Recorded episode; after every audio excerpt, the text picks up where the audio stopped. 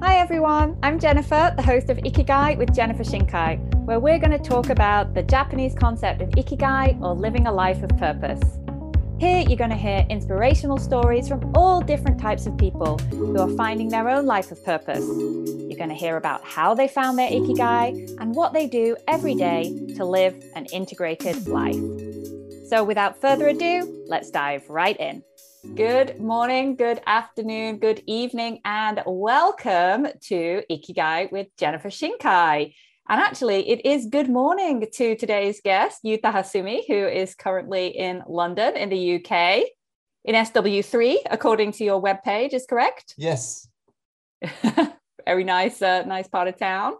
Yeah, I'm in the evening here in Tokyo, and I'm so glad that we managed to have this because Yuta's told me about his uh, his holiday plans. And I was like, oh no, I'm and my eyes are running and I'm all sniffly. Maybe I've got some kind of allergies. Hopefully, not like that mysterious virus is going around. No fever, so I think I'm okay. But I'm so glad that we got this chance to talk today because I've known you, Yuta, for quite a few years, although you did move back, well, move to the UK in 2018, but we had kind of come across each other in various diversity and inclusion events around Tokyo. And we were just talking before we uh, started the recording of various mutual friends who've also been guests on this podcast. So David Sweet and Zane Zambalan and Robin Lewis. And who else do we have? Sarah Liu, who recommended you. So yeah, our paths have crossed. And I'm so glad that you are here to talk today. And Sarah is the reason that we are speaking. So Sarah was a guest on episode three, four. And I wrote, I was looking, I was about episode maybe 15 of the podcast. And I looked at the guest list and I went, okay, I've got a lot of non Japanese people talking about Ikigai. That might be an issue. I've got a lot of women talking about Ikigai. Okay, that's quite good. But what is really glaringly obvious in my lineup is a lack of Japanese men. So this made me have think of two questions. So one is my own trusted circle, my own network not being diverse enough. And I don't have enough Japanese men, like in my, which is crazy, living in Japan. So homework for myself. And then the other point was thinking, ah, is it that Japanese men aren't allowed to speak openly about their ikigai? And so when Sarah recommended you, Yuta, and you know your uh, diversity and inclusion consultancy running from the UK now is called Ikigai Authentic. I thought this this will work. This will work very well. But before we get into that, perhaps you could tell me just a little bit about what you're doing now in the UK, about your business, about Ikigai Authentic. Uh, do a little introduction of yourself for the listeners. Sure. Uh, thank you, Jennifer. Hello, everyone. I'm Yuta Hasumi. It's so great to be here with all of you. Jennifer made a really, really interesting point because we were talking about who, you know, I know from like Jennifer's YouTube speakers, you know, I'm one of the big fan of like her YouTube, uh, Jennifer. Then I was thinking, you know, we were chatting, okay, I know Robin, I know Henry, and I know Dane, but, you know, all of them are men, you know, so probably, you know, my network is not diverse enough. So that's why, you know, I'm so delighted to share, you know, my perspectives today as well. You know, I'll do my best. Also, I really agree with you, Jennifer, because recently, you know, I have had lots of like a generation project. And so, you know, now companies are facing quite serious, you know, generational gap. So we are always discussing how to bridge the generational gap to unleash the generation generational synergy. So at the time, uh, you know, many data shows that um, so you know generation Y, you know, quite you know um, millennial generation are the very first generation to talk about openly, you know, our ikigai in public you know the previous generations like baby boomers and generation x are not so open about it so it's also a really interesting topic i think and so my work is uh, you know, I have my own company running like global like diversity and equity and inclusion consulting firm. So we are more like advising the companies how to embrace diversity, equity, and inclusion for business objectives. You know, my passion as my ikigai at in the in my career uh, more focused on uh, why diversity and inclusion matters to business. Mm. And do you have a quick answer you can tell in case anybody wants to find out? I don't want to go into your whole program, but uh, why does it matter for you? What drives you? Um, for the why D- DNI matters to business. This is probably more about my responsibility and mission because there are lots of great persons with mission and so person uh, more like you know activist in the society to raise the awareness of diversity and inclusion and also i feel like oh probably that's not my role you know i have a passion about diversity and inclusion but you know because my career you know i have been doing diversity and inclusion in business for last 12 years then i'm more comfortable to discuss how you know we can leverage our own diversity for like the business objectives. Then you know i can involve more people in the workplace with um diversity more like the inclusion in the workplace. Then like i found myself oh you know this is the field you know i can more contributing to. Yeah and of course your your company name is ikigai authentic. That's right. Right? So you're bringing together that authenticity that comes you know it's a, ability to be authentic is a kind of hallmark of an inclusive organization or inclusive society along with the ikigai and i love i'm just going to read this off your your website is it the mission is uh, creating workplaces worth working at and a society worth living in, a society that offers ikigai. So tell me more about that. Like, when will we know we are in this society that offers ikigai? Right. Thank you for asking. So, first, my own ikigai is to be authentic myself. Then, like, my mission is to build the space for others where everyone is authentic and thriving and performing 100%. So when I was driving diversity and inclusion in the organization, I realized probably the goal and also direction of driving diversity in business is more about uh, the organization, you know, where everyone can be authentic and so fully themselves without any restriction regardless of like our background, culture, gender, sexual orientation, or race. So that's why I thought, hmm, authenticity is uh, quite aligned with people's ikigai. That's why you know I took like the two words ikigai and authentic in my company's name. That's wonderful it's kind of back to that that first point when I said maybe Japanese men aren't allowed to be authentically talking about their ikigai. You know what what do you see happens to an individual and this could be in your own personal story or things that you've noticed in your work. What do you see happens at the individual level when people are able to be authentic, to express their ikigai, like how they want to be, how they want to show up in the world? What happens at the individual level?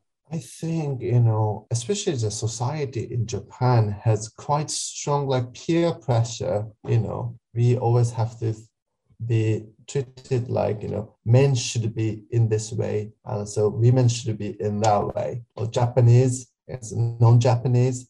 And so so I um, you know, still um, growing, but day to day. But uh, I discovered my ikigai when I stopped stretching myself too much, and so kind of got out of the social that social pressure, because uh, I was grown up in my like traditional Japanese family, and so my father was a police officer, and so you know my mother was a housewife. So you know I to the place where you know I was raised is more like you know man is a breadwinner, As a women, it's more like the house carer. Yeah, home homemaker, housewife, Yeah, single housewife. it's like a professional housewife, right? Yeah, and also I was also educated like, um, okay, so you are a Japanese man, you know, you have to be like that. You shouldn't do that. Then at the time, I thought that that is the more like the common sense atarimae, Mm, but just I couldn't be open to my parents, but uh, I was a little bit skeptical, like, hmm, is it right? You know, but uh, it's a little bit different from you know what I felt. But just you know, I thought that we have to do that way, and so I I have been following that. Actually, you reminded me of a conversation I had with uh, Dr. Akihiro Hasegawa, who is an Ikigai researcher here in Tokyo. And in the sort of Ikigai model that he works with, and that's based on a lot of the work of uh, Kamiya Mieko, he was talking about one of the sense of Ikigai is that feeling of self actualization and feeling of who you are. And I think that's really aligned with what you're talking about. Like, should I be like this? And I see you nodding, nodding. So tell me what, what's resonating there, Yuta? Right. I think it's really important to build our self confidence and self esteem. I completely agree with him because if we force ourselves to stay in the mainstream, then we are losing our self confidence eventually because that's not fully authentic. Because, for example, if you want to do A, but you know, based on my cultural background, my gender, or generation, everybody has to choose B. At the time, you know, a lot, we have to force ourselves to lean on B. At the time, it's quite stressful, consciously or unconsciously. Then, like you know, eventually we lose. all you know, I wish I could be A, but just we have to do B. So probably I also had experience to doubt myself, you know. I feel different from, you know, what other people think all the time. Then I feel like, am I the am I weird or like am I strange? Then I lost a couple of com- uh, my confidence. Right. How did you how did you get over that then? How did you shift to realize uh, maybe you are weird and you are strange, but that's okay.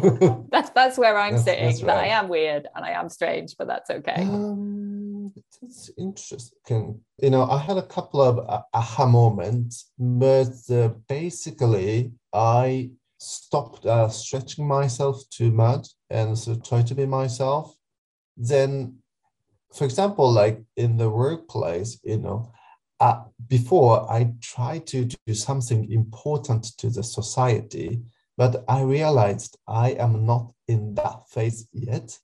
So now I am more focused on to influence and to coach and advise the communities and organizations and the people around me to be the better place for them to be fully authentic themselves. This is much more my motivation rather than you know always focusing on doing something big. Got it. So and, also maybe you know on your website you use the the ikigai Venn diagram and it's sort of thinking as well about like using your strengths and what you're good at. So not everyone is built to be an activist. I'm not built to be an activist, but I can use my experience working in corporate to talk to people in like I know what it's like, and I think you've also had um, the the similar experience, right? Because you were in big corporate for how long? I have been driving DNI in the corporation for seven years. Seven years, right? So you're enough of an insider that if you go to a blue chip company, you can talk about your experiences, and it feels like okay, Yuta kind of understands the reality of what we're dealing with our internal politics and our stakeholders and all the daily pressures, not just kind of coming in saying, well, that's not how you should do things. Yeah, you know, I agree with you. Um, you know, every company has different culture and so different politics and so you know different people. So it's really important to admit it, and then that's why you know I personally don't like telling more like the you know what they should do because then sometimes it's perceived as kind of social justice, then that switch of people's mindset to change.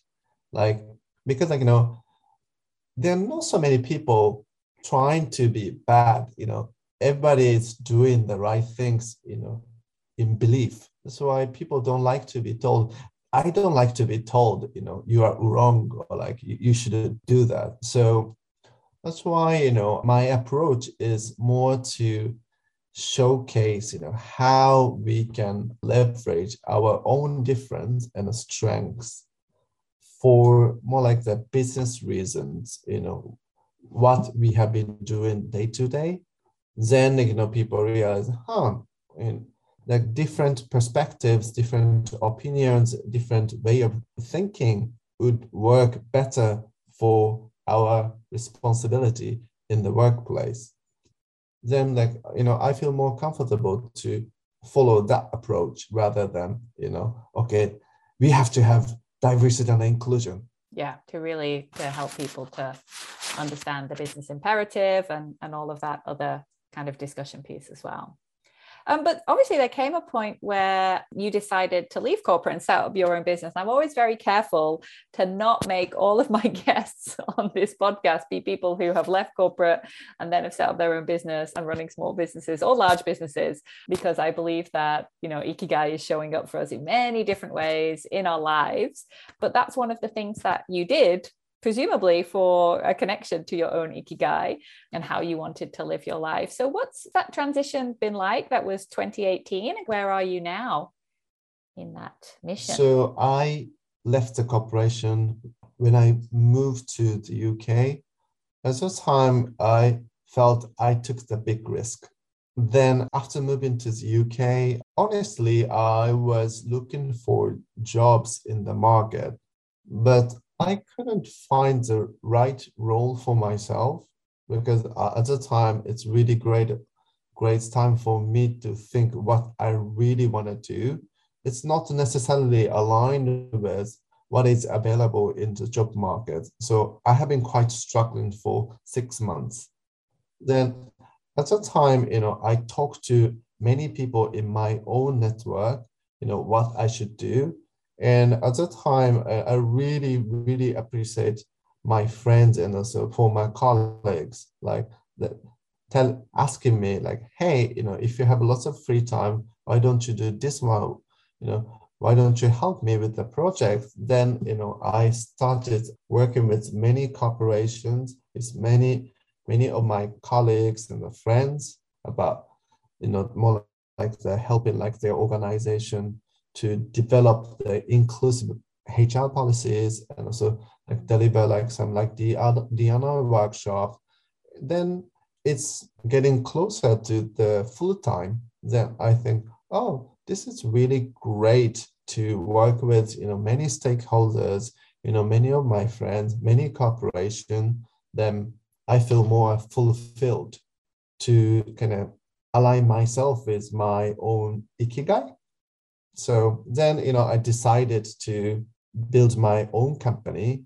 Then now, here I am. You are. oh, I love that. That's just like such an organic story, right? It wasn't the big, like, I'm going to move to the UK and I'm going to do this thing and I'm going to start this business and this is what it's going to be. It was like reality of looking at the job market. I mean, so it was clear that you had a, an idea of what it was you wanted to do and then you look around and go these opportunities don't exist. So and then people you know trusted people like keeping up that network talking to people about what it is. And then i think what i i, I took away from what you were taking and maybe i what you said maybe i read too much into it but it's going you know what? You're really good at this and you have the skill set. Can you help me? And maybe you weren't always aware that that was like a marketable skill set that you could do on like a project basis or something like that as well. So friends and people around you can kind of shine a light on that skill set and make you go, oh, is that something the world needs? Hmm. It's so easy for me to do these things, for example, right? Right. I didn't realize people struggled with that. Sure, I can help you with that. Yeah, you are definitely right. Um, this is also about my principle as well. Like my principle is honesty over niceness. So, you know, when I Honesty I over niceness. Tell me more. yeah. So probably it's not necessarily nice, but just, you know, I'm always honest. So for example, like that six months, you know, many, many people helped me. On the other hand, many, many people left me. At that time, you know, it's really great finding that, you know, I have been working with my, you know, company's name. You know, I worked, I worked before. So this time, okay, so also the title, like, you know, I, I was head of diversity and inclusion with a big, well-known organization. Then they said, oh, you know, like, I want to work with you, you know, I want to be a friend with you. And, but just all, all that kind of people left, left me. Also, sometimes, uh, you know, I'm very honest. That's why, you know, I am good at uh, providing solutions, but uh, probably I'm not the best person to just show always like sympathy with people. You know, when people approach approach me to ask for advice, I always try to, you know, do best the best I can I can do. But there are some people I know who just want to hear, you know, something nice. Then at the time, you know, I am always honest. Then like people don't necessarily everybody don't necessarily appreciate it. Then you know many people said oh you know that's not what i expected from you. I just want you to listen to me. And i said at the time i really apologize because i didn't meet their expectation. But just at the same time my principle is more like i have to be honest to people i care for and then rather than you know always being nice you know this is also kind of you know the principle I've developed during that transition. Right. I think that's that's your authenticity showing through, right? That right. well, I'm not just here to listen. I'm not just here because me me showing up is as a as a problem solver. You brought this to me, so I'm going to tell you what I really think. I also think that's a really useful concept what you shared for listeners and viewers who are thinking of making changes and i think that's a really interesting but also quite heartbreaking but also very true realization. So so be ready that if your identity is very much tied up you might not realize your identity is so much tied up in that that corporation or in that particular role. Um, and so what you thought those relationships with people was based on was actually not authentic. It's, it's, it's a hard, i'm sort of like hearing myself speak it. It's really heartbreaking but um, maybe your experience Yuta uh, raising that is going to help people who go through some some uh, transition in their identity in the next after listening to this uh, this podcast. Yeah. Was there anything you think you could do or you would advise someone like how to hack that recovery? Because i feel like that could be really painful. Right. So i would say um, it was also a very good opportunity for me to be selfish and uh, pause uh, worrying about what other people think because I realized I was so dragged into I know what other people perceive about myself, which is out of control. Because you know, when we start trying to please people all the time, sometimes we try to be nice to them. Also you know other people have emotion you know they have been up and down. So if they're in the up phase you know it's easy to please them. But if they're struggling with something then i try to please them you know sometimes it doesn't work because you know we cannot change people we cannot control people's emotion so that's that's how i'm you know I centralized myself, then uh, okay, so probably I should focus more on myself, you know, what I want to do, who I want to be with, and so where I want to go. Then, you know, as you said, you know, it hurt, but just at the time I could become more honest, then uh, in the end, I feel more fulfilled in the life. Mm yeah so many things are coming into my mind as as you're saying this and i'm thinking about you know sometimes people say oh like you know focusing on yourself and um, you know focusing on your own ikigai and like what makes you happy what makes you feel authentic is is really selfish and you know how does that jive with japanese culture? Because i thought japanese culture was all about like uh, you know being part of the group and focusing on the group. Do you have any thoughts on on that? Right. That's very true. So i think the boundary of d and i could be stretched out to the other people's boundary. You know if you start interfering or like you know the invading in other people's boundary or like personal space that's a limit. So you know that, that's my experience. Probably i we could you know stretch out to be ourselves unless you know we are not interfering other people's boundary or comfort. But in Japan, because of the kind of strong like social pressure, we don't realize. And so we try to live in the quite narrow, you know, personal boundary. This time, you know, it's quite difficult to to align with where or like what we wish we could be. Also, it's really okay to admit, you know, we are strained. Also, you know, we are always part of minority depending on the mm. communities yeah and i think that's like what sometimes strikes me you know in the in the coaching work that i do and i'm sure it comes up in in your workshops as well like how many people just feel so constrained feel always weird and that actually so many people feel weird feel like they're the only one and then as soon as you even like put a little tiny bit of like the lid comes off and many people are like, I feel the same. I felt like that too. I understand you. And it's just like, why do we not show this more? Why can't we talk about that? And um, so I, I feel, especially like what you shared about, uh, you know, the Japan perspective, wouldn't it be nice if everyone just stretched out a little bit more, you know, took up a little bit more space. I think it's beautiful in Japan that people really do care about making other people comfortably. I think it's a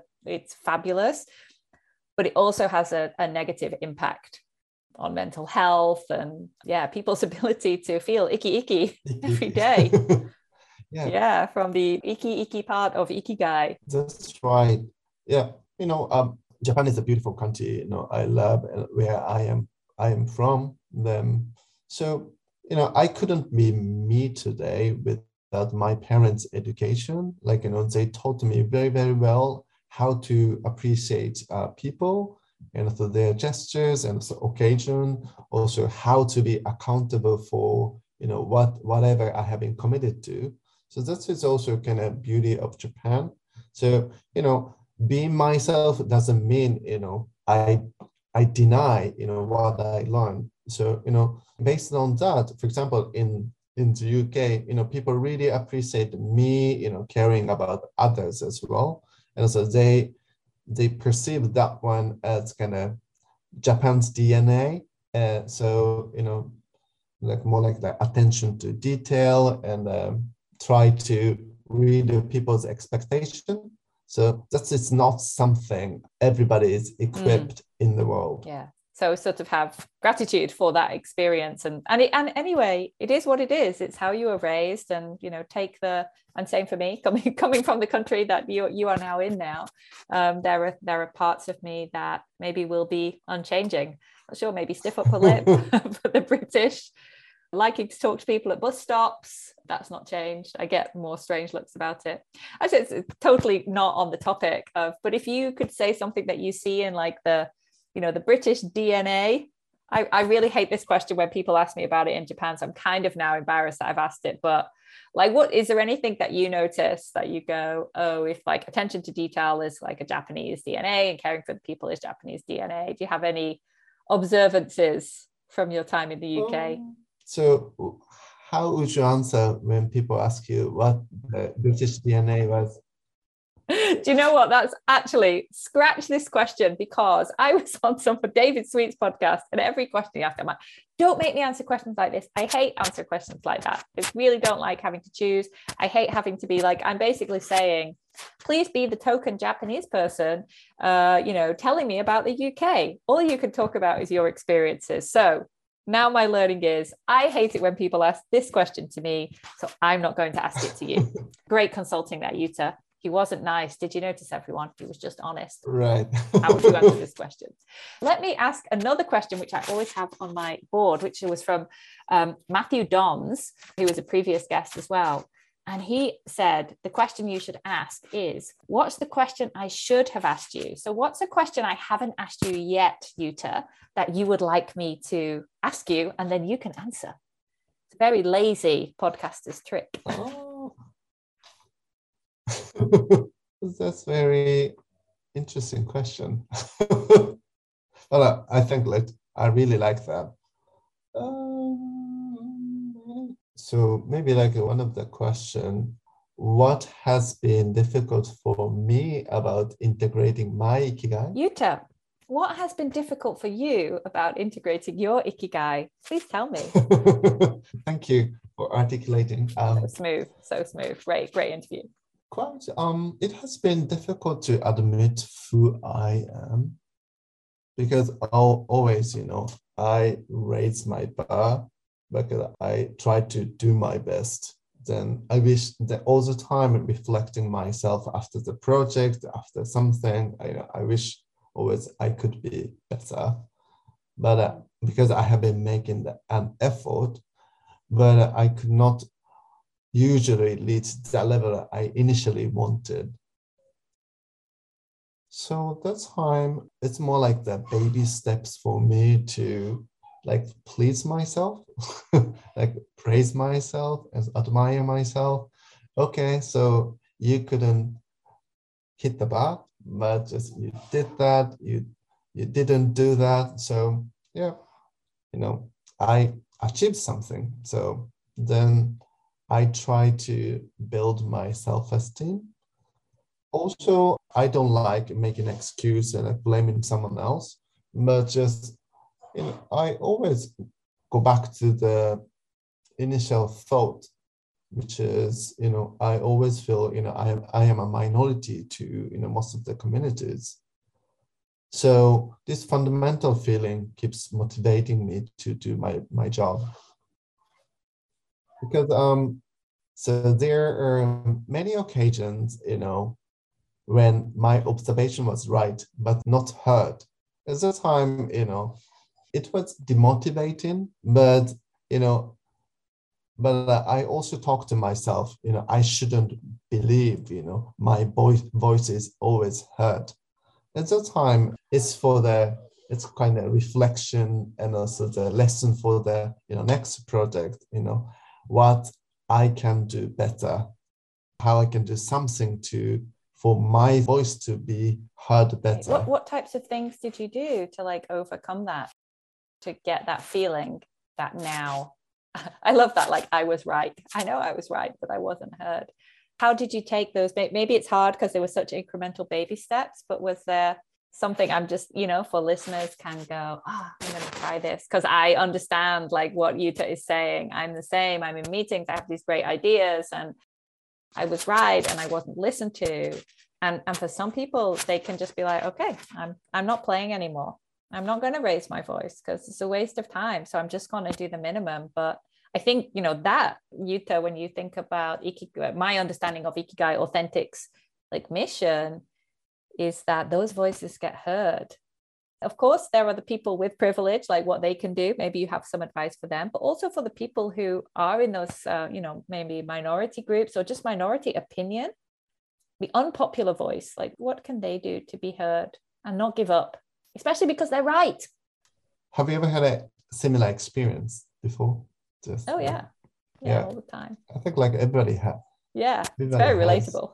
Yeah, you know, if I may advise for the people who has privilege, I think we have to proactively uh, demonstrate inclusion. So, which means, um, having said that, so everybody's biased. I am biased too.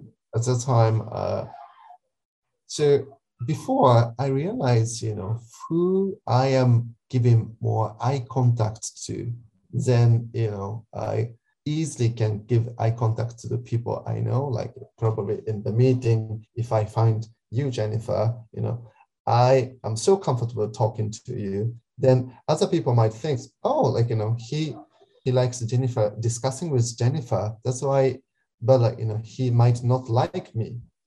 Then at the time, you know, it's quite unconscious, but just I'm talking to you because you know, I'm more, I feel more confident and comfortable to make presentation in that meeting. So that's why. Right. And I'm sitting there nodding. And yeah. yeah. So it becomes this virtuous or perhaps vicious right. cycle, right? That's why uh, my advice at the first step is to give eye contact to people you are not comfortable to look at. So then, you know, I think, you know, people, uh, we can demonstrate our inclusive leadership, like inclusion to everyone, you know, everyone, everyone, everybody feels, oh, you know, my voice is heard. And so I got attention from the speakers. Then the people who feel frustrated, you know, their voice is not heard. Um, my advice is, is to first, you know, not to blame ourselves. Like, um, you know, sometimes you know, we feel frustrated. And so I was there, but just in the beginning, I felt, oh, you know, my voice was not heard because my opinion is not great enough, or, you know, the way I present was not so efficient. Probably, you know, to do a bit, but just um, it's not the only case. So we also have to, you know, we stop like blaming ourselves, but like, you know, so we improve what we can do better, but just also we good to realize that's the reality. So we try something different to, you know, speak up. That was my advice. Right. yeah. Like, so don't take all the personal blame on yourself, right? That it's about something which is wrong with you or like how you've delivered your opinion.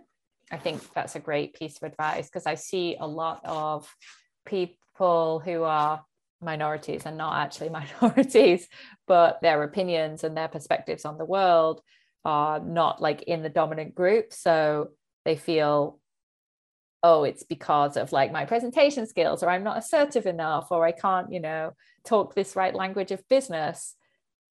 But that doesn't mean that your opinion is not valid. Yeah, right? right. And it doesn't mean that your opinion is not useful and not impactful. So don't stop that belief in yourself is kind of what I'm taking away. Mm-hmm. And I love what you've said as well, like as a really practical thing to just make eye contact with different people. It's a little bit difficult on Zoom, uh, but when you know using different people's names or asking for different people, and it re- it reminded me when I came back from my second childcare leave and our company had done huge hiring and lots of acquisitions during that time. And I just looked around the room and I felt like so isolated, so alone. I was like, I don't know any of these people. I don't know who I am. And of course, this was, uh, you know, seven years ago. So, so it's a different times, but I was able, I just said, okay, I'm going to network internally. And I picked three random people and invited them for lunch and then at the end of that lunch, I said, Who should I invite for lunch? Please, each of you give me a name. And then it like so it got me around the organization. But the interesting thing was, many people said, Oh, like, I've never talked to anyone outside of my team. I didn't know this person because I was brave i don't know to be be vulnerable and say um, i'm just going to invite really random people from this company to lunch with me I was actually able to like bring other people together. So maybe that's something about also use my privilege because it wasn't such a brave thing for me to do because I like going for lunch with strangers. It's good food. Yeah, right. And you know, maybe you have a nice conversation, maybe you don't. But um, I was solving my problem for myself, but through that also like creating expansion for other people who were able to meet other people in the organization. So it's like what we were talking before, like how many people are like living very small and struggling with the same issue. And until one person says, actually, I don't, I feel the same way. I don't know anyone either. Thanks for setting it up. Yeah, I really admire you. You know, it's, you are very, very proactively connecting with people at that time. this is not something that yeah. everybody can do yeah. easily so it's back to back to those skill sets we were talking about before what are the things that you do you know naturally and well and maybe for someone else it's it's a big deal right so i know we're coming to the end of our time together and i've already asked my secret question of what's the question i should have asked you but do you have any final message for the listeners of ikigai with jennifer shinkai anything you want to share as a takeaway for people who want to live more authentically or bring more authenticity into their company as well? All right. First, I you know thank you for having me. You know, it was very very pleasant to chat with you like this, and I hope like people enjoy. So, if I may, um, my advice how to be authentic is, and also with ikigai is that you know first um you think you know what privilege we have. Of course, um, you know, there are many people struggling with the situations at this moment, but just, you know, everybody has, you know, our own privilege. So this time, you know, which give us more confident and uh, confidence and uh, self-esteem as well. So privilege is one of the one of the thing, like you know, one of our strengths as well. Also, the other one is to realize we are always a minority depending on the communities and a group and a society. At this time, stop you know blaming ourselves uh, more. So we accept who we are. Then also, like I said before, just first be selfish and also stop worrying about what other people think. Then we realize, you know, we can eventually cultivate, you know, our mission and the ikigai. This is my advice.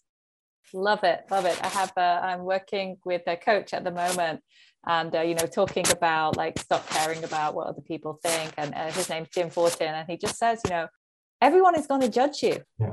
Everyone is always going to judge you. Definitely. So you can hold yourself back, and as you said, like you know, make yourself smaller, fit into these boxes Mm-hmm. Or you can just go and live your life. Yeah, definitely. Because they're going to judge you anyway. You're going to judge you in the box. They're going to judge you out of the box. So yeah, I'm getting goosebumps. So it must be true. Um, that's like the iki iki part of ikigai. Is just just go out there and do it because you'll, as you said, right?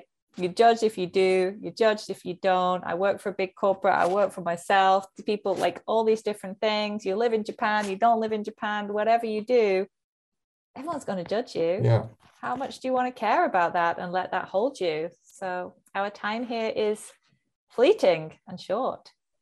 Yeah, I like that because then like you know their judgment is out of our control. So I love it. Let's uh, let's live ikigai authentic lives. I'm uh, I'm excited. I'm excited for what's coming up.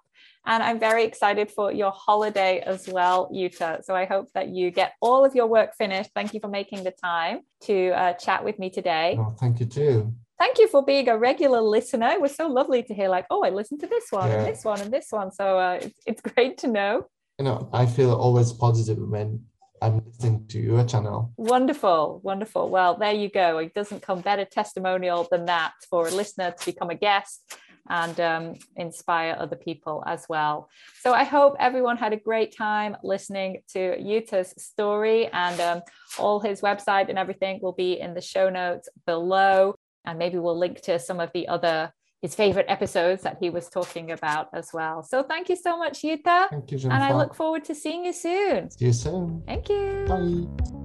Thank you so much for listening today. I really hope that you found something you could take away from the episode to help you find your own ikigai and integrate it into your daily life.